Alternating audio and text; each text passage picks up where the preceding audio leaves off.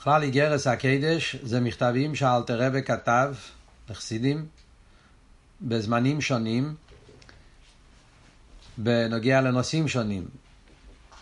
זה מכתבים שנכתבו לכל מיני, או לקבוצה של חסידים, או לכל החסידים, מכתבים כלולים, מכתבים פרוטים. אנחנו יודעים שרוב האיגרס הקדש זה ברובם ככולם איסרוס על עניין של צדוקה. אל תרבא הרי היה מתעסק עם העניין של הניסין הצדוקה לארץ ישראל. אז רובה דרובה של המכתבים של זה בקשר לעניין של צדוקה לארץ ישראל, שזה היה עיקר ההסעסקוס של אל תרבא ביומים ההם. כמו ידוע שאל תרבא כל המייסר והגאולה של יוטס קיסלב היה קשור עם העניין הזה. אבל יש פה גם כמכתבים על עוד עניינים שאל תרבא כתב לחסידים ונגיע לכמה וכמה עניונים, עבודת התפילה, לימודת תורה, חלוקת הש"ס ועוד כמה עניוני איסורוס ותקונס שאל תרבא תיקן. המכתב הזה, איגרס הקודש סימן י"א, זה מכתב שאל תרבא כתב לחסידים בקשר לעניין של ביטחון ואמונה. איך חסיד, איך יהודי שקשור עם תרס הבעל שם טוב, איך צריך להיות אצלו ההסתכלות בכל עניוני אילום, ואיך שצריך להיות השמחה בכל מעמד ומצב, ולהיות בכל מצב שנמצא אצל בן אדם, גם כשבן אדם נמצא במצב לא מצב שחסר לו חכמון לצלן בעניינים הגשמיים, גם אז לעבוד את השם בשמחה. העניין הזה זה לא חידוש של חסידס, זה כתוב בגימורה. הגימורה אומרת במסכת ברוכס שחייב אדם, חייב אדם לבורך על הרע כשם שמבורך על הטוב. בן אדם צריך לברך גם על הדברים הרעים, גם כמו שהוא מברך על הדברים הטובים. הגימורה אומרת, מה פירוש לברך? זה לא אותו ברכה, זה ברכה אחרת. דברים טובים מברכים שחיונו, הטוב והמיטיב. דברים לא טובים מברכים בור דיינו אמס, והחייצה בזה. אז מה פירוש לברך על הטוב, כשם שבורך על הטוב? אז על זה מסביר אל תרבא, שזה העניין של לקבל סליחה, הגימורה במסכת ברוכס, הגימור אומרת לקבולה בשמחה. לבורך הכוונה לברך בשמחה, לקבל בשמחה. כמו שבן אדם שמח ומקבל בשמחה הדברים הטובים בטוב הנראה והנגלה, ככה גם כן בן אדם צריך לקבל את הדברים שנראים לא טובים, גם אותם צריך לקבל אותם בשמחה, כמו שמחה הטוב והנגלס. אז זה כתוב בגימור. השאלה היא איך אפשר לעשות כזה דבר? איך אפשר לבקש מבן אדם? והגימורה לא כותבת את זה לצדיקים, הגימורה כותבת את זה לכל אחד ואחד. זאת אומרת שיהודי, כל יהודי שמאמין בקדוש ברוך הוא, צריך שיהיה אצלו הכוח לקבל בשמחה כל מה שהקדוש ברוך הוא נותן לו. איך אפשר לעשות את זה? זה לא שייך. כשהדברים טובים אני רואה את הטוב, אני שמח. אבל דברים שכלפי חוץ נראים דברים לא טובים, איך אפשר לקבל את זה בשמחה, כמו שמחה סטייבו? על זה, בתרס אכסידס, אז ניתן הביור בעניין הזה. אל תרבא בתניא, יש כמה מקומות שאל תרבא מדבר על העניין הזה. בתניא יש 4 מקומות, אם אני לא טועה, אני עכשיו מנסה להגיד, אני חושב שזה 4 מקומות שאל תרבא מתייחס לסוגיה הזאת של לקבל את האיסורים בשמחה. מקום אחד זה בפרק חובוב בליקוטי המורים, שם מדובר על העניין הזה של לקבל בשמחה, שבן אדם אסור שיהיה לו שום דייגס, מיניון אלומה זה, זה שם מדבר בעבודת הבינונים. אחר כך באיגרס התשובה, סימן י"א וסימן י"ב, שם הוא מדבר ונגיע לקבל איסורים בשמחה מצד עבודת התשובה, ואחר כך באיגרס הקודש, סימן י"א, זה מה שאנחנו הולכים ללמוד, כאן הוא מדבר על עניין של אמונה וביטוח, איך יהודי צריך לקבל את כל הדברים בשמחה. ועוד פעם יש באיגרס הקודש סימן חוף בייס, שם גם כן מכתב של אל תרבא שמסביר לחסידים איך צריך להיות העניין של לקבל את הכל בשמחה. עכשיו 4 מקומות האלה זה לא אותו דבר, בכל מקום אל תרבא נותן עוד נקודה, עוד ביור, יש הבדל, ויש מזה מהרבא כמה וכמה שיחס בעניין הזה. אנחנו עכשיו נלמד את המכתב הזה, כי זה מכתב שזה הכי חזק אפשר להגיד, מכתב שאל תרבא כותב בצורה הכי חזקה, מה שנקרא בלי אנסתסיה, בלי אנשיקס, הוא כותב בצורה הכי חריפה את השיטה, איך צריך להיות האשקופס אילום של חוסית, שקשור לתרס הבעל שם טוב, מצד האמונה, שהאמונה אמיתיס, באחדוס הוואי, שהבעל שם טוב גילה, הבעל שם טוב הרי גילה את האחדוס הוואי או אמיתיס, שאין אין מלבדי, שהקודש ברוך הוא הכל, והכל זה הקודש ברוך הוא, וכל המציאות זה ליכוז, ואין שום דבר חוץ ממנו. אז על יסוד האמונה הזאת, שכל יהודי מאמין, האמונה האמיתיס בליכוז, אז על יסוד זה יהודי יכול לקבל את כל העניינים בשמחה, ולהיות בשמחה גדולה, בכל מה מדומצת. וזה הנקודה שאל תרבא מסביר, וכותב את זה במכתב לחסידים, יש ווט, שכתוב בשיעורים בספר התניא, בקשר למכתב הזה. ידוע שהשיעורים בספר התניא, הרב הגיע את זה, יש שם הגויס והאורס מהרב, וממילא אז אפשר לסמוך על זה. אז בשיעורים בספר התניא הוא מביא שאל תרבא, המכתב הזה, אל תרבא כתב בלושן יוכית. אפשר לראות שהמכתב מתחיל להשכילך בינה, לושן יוכית. לא כתוב בלושן רבים, כי אל תרבא דווקא כתב את זה בלושן יוכית, להדגיש שזה נגיע לכל אחד ואחד. כי מישהו יכול לחשוב, אתה לומד את הפרק הזה, אתה יכול לחשוב שזה רק נכתב ליחיד סגולה. זה יכול להיות, זה רק בעלי מדרגה מאוד גבוהה, שאצלהם העולם בטל ממציאס, הם יכולים לקבל הכל בשמחה. אבל אנשים פשוטים, איך אפשר, אנשים כערכנו, איך אנחנו יכולים לקבל את כל הדברים בשמחה? אל תרבא דווקא כתב את המכתב בלושן יוכית, כדי להדגיש שמה שמדברים פה זה הווידה ששייך לכל אחד ואחד. למה? מכיוון שכל היסוד פה זה אמונה, השמחה שאל תרבא דורש, זה שמחה שקשור עם אמונה, והרי אמונה יש לכל יהודי. כל יהודי באשר הוא, אם הוא יהודי, הרי יש לו אמונה. אמונה פשוטה שיש ליהודי מצד הנשמה. אז במילא יש את זה לכל אחד. רק צריך לגלות את זה. אז על זה אל תרבא מסביר איך מביאים את האמונה הזאת בתוך העניינים של איך להשתכל על החיים ולקבל את כל העניינים בשמחה. זה וורד שמובא בשיעורים בספר התניא. בכלל ידוע שהפרק הזה זה היה פרק שאצל חסידים, זה היה יסוד בכל הדורות, תקופות קשות שהיה בהיסטוריה של חסידים ברוסיה, בכל מיני מצבים, בכל מיני זמנים הכי קשים, אז ידוע שהפרק הזה, זה היה פרק שנתן לחסידים את החייס ואת השמחה להחזיק מעמד בכל הניסיינס, בכל הלומס והסתירים.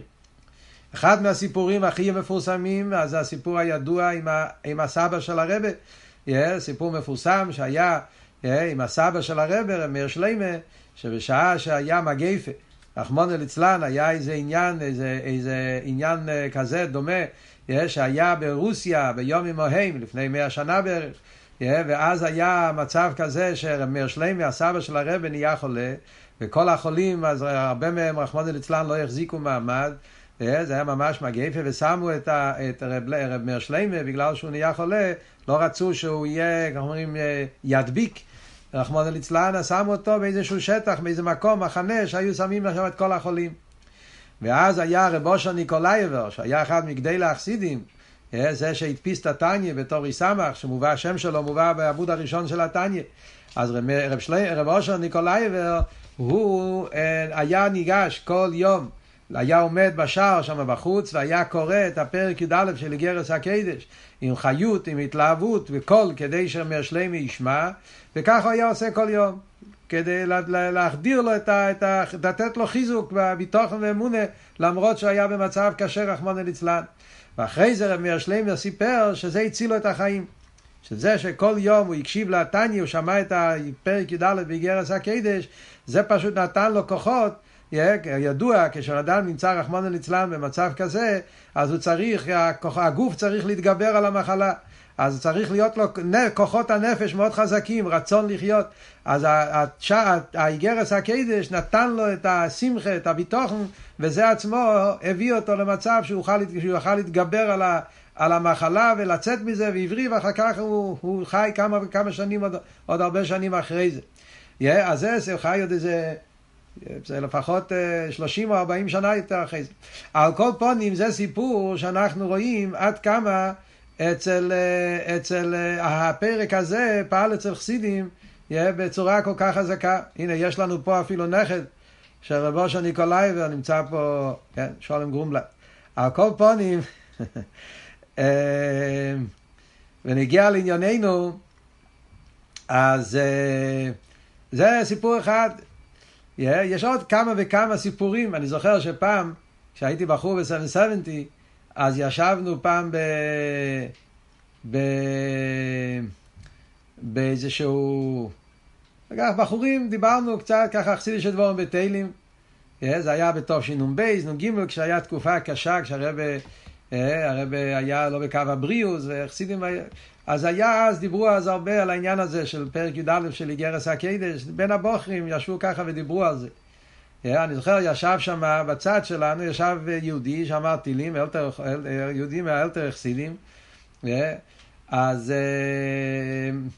אני לא זוכר את השם הראשון שלו, השם משפחה שלו היה לוין, אני חושב רב זלמן לוין, מכפר חב"ד, חוסין מפורסם, בעל מנגד, הקופונים, רב זלמן לוין ישב שם בצד, אמר תהילים, ואנחנו ככה בוכים דיברנו בינינו, אגרת הקודש עם י"א, זה סיפר סיפור זה, סיפור זה, אז פתאום רב זלמן לוין אומר, אתם מדברים על פרק י"א באגרת הקודש, בשבילנו הפרק הזה, כשהיינו ברוסיה, הוא היה, כן, בתקופה הקשה ברוסיה, בזמן המלחמה, בזמן של, בתופשין, לפני זה, אז הוא אמר, אצלנו ברוסיה, אצלנו החסידים, זה היה בשבילנו, איך הוא אמר את הלשון, זה היה זריקה יומית, שנתן לנו חיות לעבור את היום, זה היה כמו, נתן לנו זריקת חיות כל יום, זה היה פרק שהיינו חיים עם זה.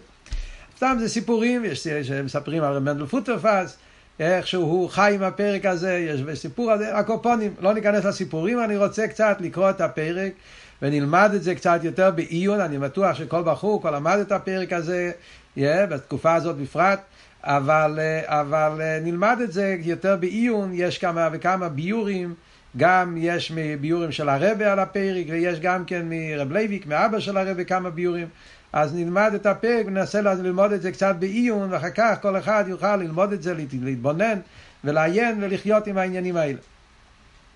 אז נתחיל עכשיו ללמוד את הפרק בפנים. להשכילך בינה, אומר אל תרבא, כן, אני בא, כאילו אל תרבא אומר שהוא רוצה לתת לנו הבנה, הסתכלות, הבנה, השקפה, להשכילך בינה.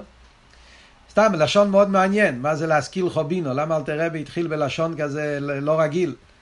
זה לא לשון רגיל להתחיל מכתב.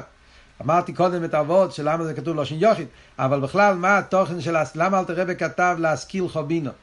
אז יש גם פה איזה דיוק שהרבא מסביר, שהמילים האלה להשכילך בינה, להשכילך זה חוכמה, חוכמה נקרא אסכולה. בינה זה כוח הבינה, להשכילך בינה זה שהחוכמה צריך להאיר בבינה.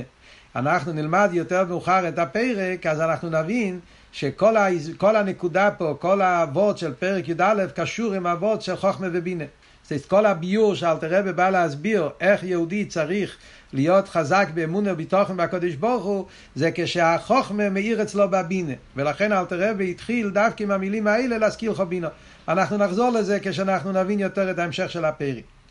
אומר אל תרבא להשכילך בינה כי לא זו הדרך איש כן רבי. זה לא הדרך. מה זה לא הדרך? לי יש חופץ, בחיי בשרים ובונו מזייני. שבן אדם יהיה לו חפץ. חפץ זה לא סתם רוצן, אלא שיהיה לו פנימיס הרוצן. כן? חפץ. חפץ זה תיינוג, זה פנימיס הרוצן. שבן אדם יהיה לו רוצן ותיינוג בחיי בשרים. זה לא הדרך לשכני רבי. שיהיה לו חפץ בחיי בשרים ובונו מזייני. אנחנו יודעים שישנם, הגימור אומרת, ישנם שלושה דברים שזה עיקר המציאוס הגשמי שבן אדם צריך. כלולוס צרוכי אודום נכלל בשלושה דברים. כלולוס צרוכי אודום זה בונה, חי ומזוינה. זה שלוש קווים. שלושה עניינים שזה כולל את כל צרוכי אודום. עניין של בנים, חיים זה עניין של בריאות וחיים, ומזוינה זה פרנוסה. זה שלושה דברים כלולים שכולל את כל צרוכי אודום. אז כל בן אדם בטבע זה מה שבן אדם רוצה. אדם רוצה שיהיה לו משפחה, בעזרת השם כשיגיע הזמן, וכשיהיה לו פרנסה, ושיהיה לו חיים טובים. אומר אל תרבא, לא יזו היא הדרך איש קנה רוויה, שיהיה חפץ וחיים צורים. זאת אומרת, צריכים להבין מה הוא אומר פה, כן? כאילו, אל תרבא לא אומר, צריכים להבין, אני רוצה להדגיש, אל תרבא לא אומר שלא צריכים, לא צריכים חס ושולם את הדברים האלה, כן? לא צריכים להיות חופץ. החפץ, התיינוג, הפנימיוס הרוצן, לא צריך להיות בעניינים הגשמיים. כי על זה אומרו רז"ל, כשמדברים בנגיעה על העניינים הגשמיים, חז"ל אומרים, בטל רצינך וכולי. בפרקי אובס כתוב, בטל רצינך מפני רצינך. אומר אל תרבא, מה הפירוש בטל רצינך? שלא, הרצינס של אדם יש לו בעניינים הגשמיים, בבונה, חי ומזיינה, צריך להיות בטל רצינך. דהיינו שיהיה רצוינוי בוטל במציאוס, ולא יהיה לו שום רוצן כלל בעניוני למעשה. אומר אל תרבא, מה הפירוש בטל רצינך? שבן אדם צריך שהרצון שלו יהיה לגמרי בטל במציאוס. הרצון הטבעי שיש לבן אדם לבון החיים זוהיני, לעניונים הגשמים. צריך שהרצון הזה יהיה לגמרי בטל במציאוס, ולא יהיה לו שום רוצן כלל בעניוני למעשה. כולם הנכלולים בבון החיים זוהיני. כמים הרזל שעל כוחך אתה חי, שכל העניין עם החיים הגשמיים זה בעל כוחך. מה אל תרבא מסביר פה? אל תרבא מסביר פה פשט, יש פה קצת חידוש, שאל תרבא מסביר בניגע לעניין של בטל רצינך, מה הפירוש במשנה? כשאנחנו לומדים את המשנה, בטל רצינך מפני רצינו, אפשר לפרש, בפשטוס אפשר לפרש. מה הפירוש בטל רצינך בפשטוס? לא לפי אל תרבא פה. בן אדם יש לו רצון. יש לי רצון, אני רוצה שיהיה לי פרנסה, יהיה לי בריאות, יהיה לי ילדים, יהיה לי משפחה. יש לו רצון לבון חיים זה, הנה. והוא מתגבר בדרך איסקפיה. בטל רצינך. אני מבטל את הרצון שלי, כאילו אני שם את הרצונות שלי בצד, אני רצוני. לא מה אני רוצה, מה השם רוצה. אני שם את הרצון. אז זה בדרך מלחמה. אל תרבא אומר לא. אל תרבא מחדש, דהיינו, זה לכן אל תרבא מוסיף פה את המילים, דהיינו. דהיינו כי אל תרבא לומד פה פירוש יותר עמוק. על פי חסידס, מה פשט בטל רצינך? שיהיה רצוינוי בוטל במציאוס. לא ביטול היש, אלא ביטול במציאוס. אנחנו יודעים בחסידס ישנם שתי עניינים. יש ביטול היש, יש ביטול במציאוס. מה ההבדל? ביטול היש פירושו איסקפיה. ביטול היש פירושו בעצם אני בעל תאווה, בעצם אני רוצה כל מיני דברים גשמיים, אלא מה? אני מוותר על הרצונות שלי בדרך איסקפיה ולעשות מה שהשם רוצה. זה חיצייני, זה ביטול חיצייני, זה ביטול היש. יש אבל בטל מה שחסידס דורש, על פי מה שאנחנו נלמד עכשיו בהמשך הפרק, איך מגיעים לזה, חסידס דורש ביטול במציאוס. וזה אל תרבא אומר שירצין לבוטל במציאוס. לגמרי לבטל את הרצון שלי בעניונים הגשמיים, שלא יהיה לי שום רוצן כלל. אז זה וורד חדש לגמרי. איסקפיה זה שיש לי רוצן. אני רוצה טייבה, רוצה גשמי. אלא מה, אני מתגבר ואני אומר, אני לא אעשה מה שאני רוצה, אני אעשה מה שהשם רוצה. זה איסקפיה. כאן מה שאומרים, לא, שירצין לבוטל במציאוס לגמרי. זה חידוש בנגיע למשל תרבא דורש פה מחסידים כזה סוג של עבדים. ועל זה הוא מביא שעל כך נאמר על כוחך אתה חי. זה מה שכתוב בפרקי אובס, על כוחך אתה חי. זאת אומרת, מה הפשט על כוחך אתה חי? שכשמדובר בנגיע לעניונים הגשמיים, אז על זה אומרים בעל כוחך. שהעניונים הגשמיים נמצאים אצלי באופן של בעל כוחך. מכיוון שאין לי רצון להם, אלא בעל כוחך. הקדוש ברוך הוא רוצה שהבן אדם יהיה פה למטה. הקדוש ברוך הוא רוצה שהוא יהיה במילא, אז מצד זה יש גשמי, צריך להיות בונה חיים זוהיני, כי ככה זה רוצן העליון. אבל אני מצד עצמי, אין לי שום רוצן, רוצן בוטל במציאוס לגמרי. עכשיו, עוד מעט נסביר. יש פה אבל שאלה. הרב שואל, שאלה פשוטה. איך אל תרבא מתחיל פה את הפרק? אל תרבא מתחיל הפרק, להשכילך בינה, כי לא יזו הדרך איש קנה רוויה. מה אל תרבא רוצה לשלול? כאילו מה החוסית חשב? יש פה איזה אל תרבא מתחיל מיד, מה שנקרא, מתחיל ישר עם איזשהו עתק, עם איזשהו עולה. לא יזו הדרך. כאילו מה היה הדרך? מה החוסית חשב? חוסית חשב שהדרך זה כן לרצות בו נחיים וזוינה, ואז אל תרבא אומר לו לא, תדע לך לא יזו הדרך. כאילו מה היה והמינה? מה היה והמינה של החסידים שאל תרבא בא להגיד להם חבר'ה תדעו לכם לא יזו הדרך? על מה מדובר פה? אז לפי מה שהסברנו עכשיו, זה הרב אומר פשט, זה נפלא. מה שחסידים חושבים, זאת אומרת, מה שחסידים חשבו לפני שאל תרבא כתב להם, אז חשבו שהמיילס העבדה זה איסקפיה דווקא. הרי כשלומדים בתניא, בליקוטי המורים, הרי אדרבה, הרי הרבה פעמים מדברים שיש מיילה דווקא באיסקפיה.